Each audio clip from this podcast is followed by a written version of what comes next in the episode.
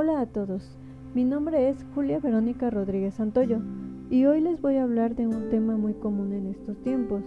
En efecto, me refiero a la pandemia, una situación que nos ha cambiado la vida, una situación que nos ha afectado a todos o a la gran mayoría, que nos ha afectado en lo económico, en lo social y principalmente en la salud tanto física como emocional, que nos ha obligado a modificar hábitos y que nos ha orillado a estar en confinamiento, y que esto ha provocado emociones de frustración, miedo, tristeza, enojo o preocupación, y que muchas veces no sabemos cómo manejarlas.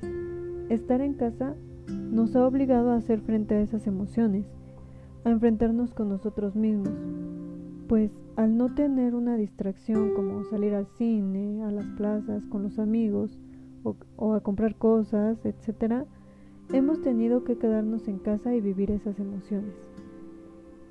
Es por esta razón que en esta ocasión hablaré de cómo podemos enseñar acerca de la prevención de la salud y las habilidades psicoemocionales.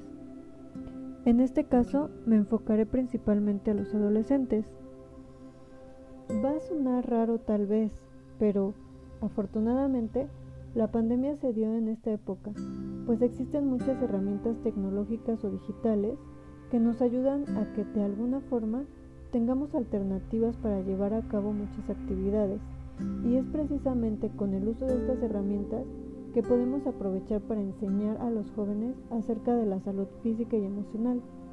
Una forma sería con el uso de Google Classroom, por ejemplo, ya que nos permite crear cursos, compartir información, archivos, actividades, y a mí en lo personal me parece una buena alternativa.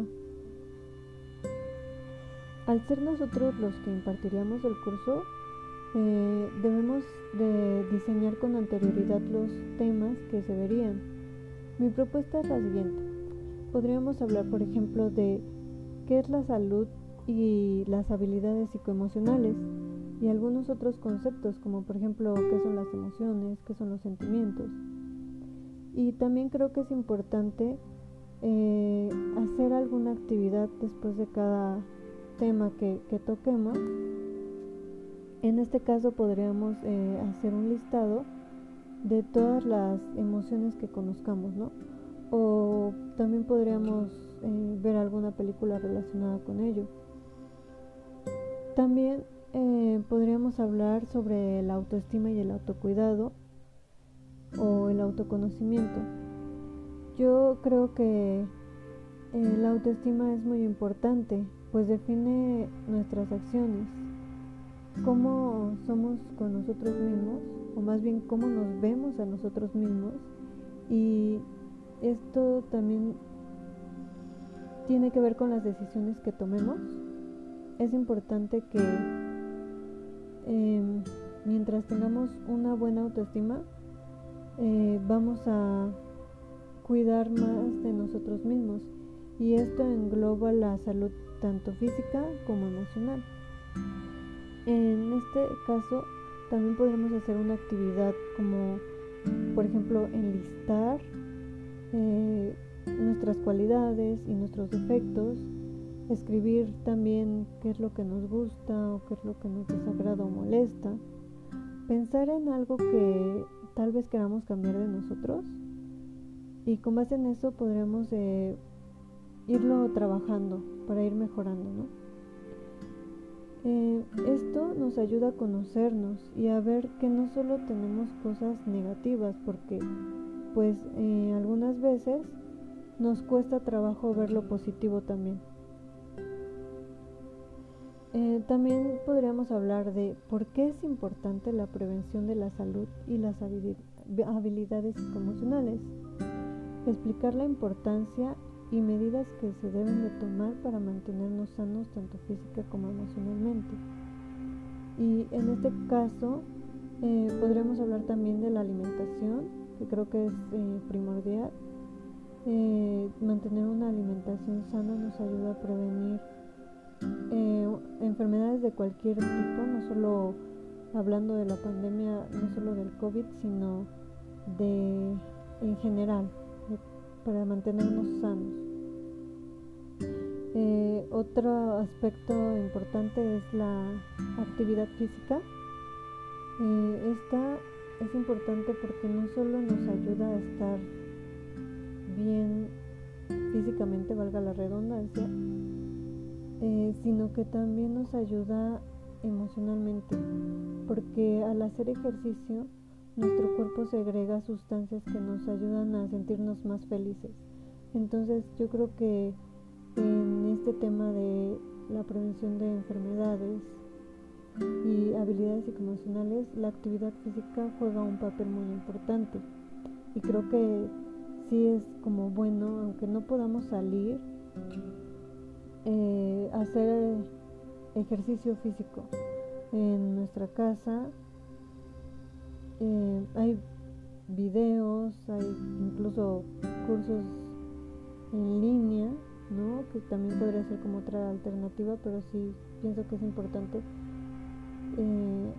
motivar a los jóvenes a que hagan algún tipo de actividad física para que puedan estar mejor. Y bueno, también otra alternativa que yo considero que puede ayudar bastante sería la meditación. Yo sé que a lo mejor no a toda la gente le funciona, pero sí podría ser como una alternativa, porque la meditación nos ayuda mucho a mantener como la mente en calma, estar como más tranquilos, y en esta época en la que la gente ha sufrido mucha ansiedad o incluso miedo,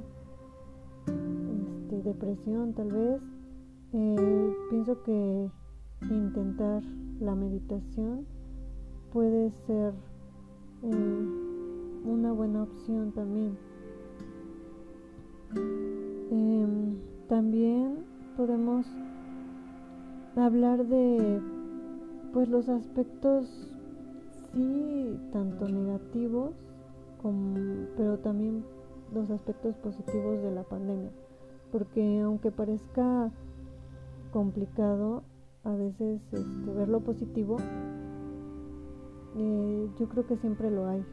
Pienso que no todo es 100% negativo, 100% positivo, sino que dentro de lo malo siempre hay algo bueno, y creo que la pandemia también ha traído oportunidades, ha traído cosas buenas que puede ser complicado para algunas personas verlo, pero hacer este ejercicio, este análisis de qué es lo bueno y enfocarnos en eso bueno, en lo positivo,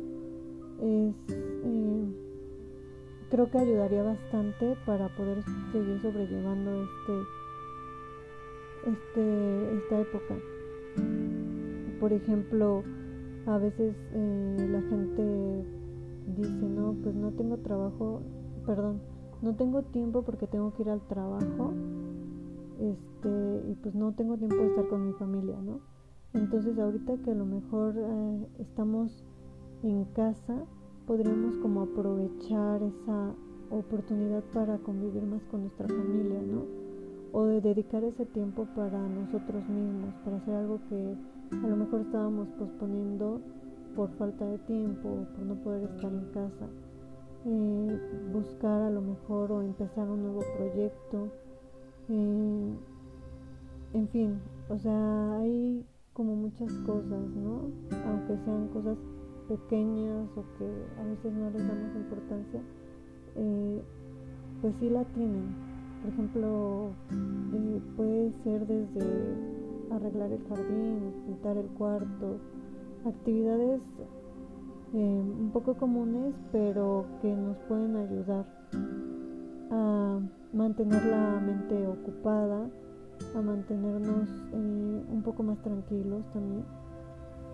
Entonces sí, aprovechar las cosas, más bien lo positivo de toda esta situación, ¿no?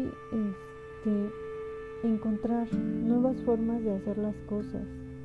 La socialización sé que está costando bastante, porque pues sí, todos los seres humanos somos seres sociales, y creo que aparte nosotros pues somos mexicanos, y siento que esa parte de socializar la tenemos como muy marcada y que seguramente sí a muchos les está costando mucho trabajo el no poder salir con los amigos o con los familiares incluso, pero convivir, ¿no? Convivir más.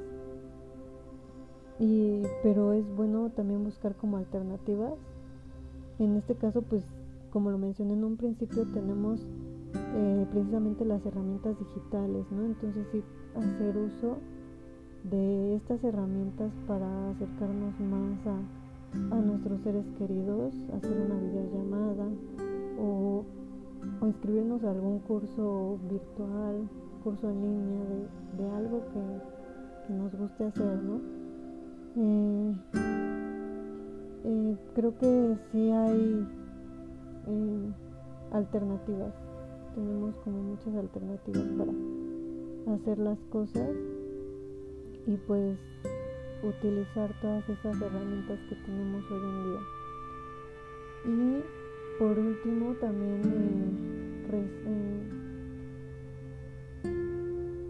hacer énfasis en que se vale pedir ayuda profesional si lo crees necesario, porque aunque todos estos tips pueden ayudar, habrá personas a las que se les dificulte mucho o por más que se esfuercen sientan que no pueden, entonces es muy válido pedir ayuda y en este tiempo hay instituciones que ofrecen el servicio, ya sea por llamada telefónica, por videollamada o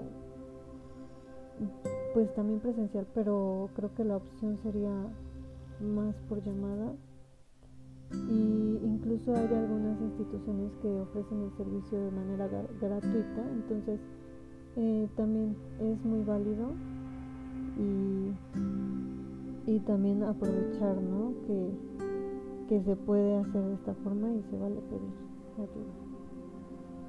Y pues bueno, creo que por el momento sería todo por mi parte.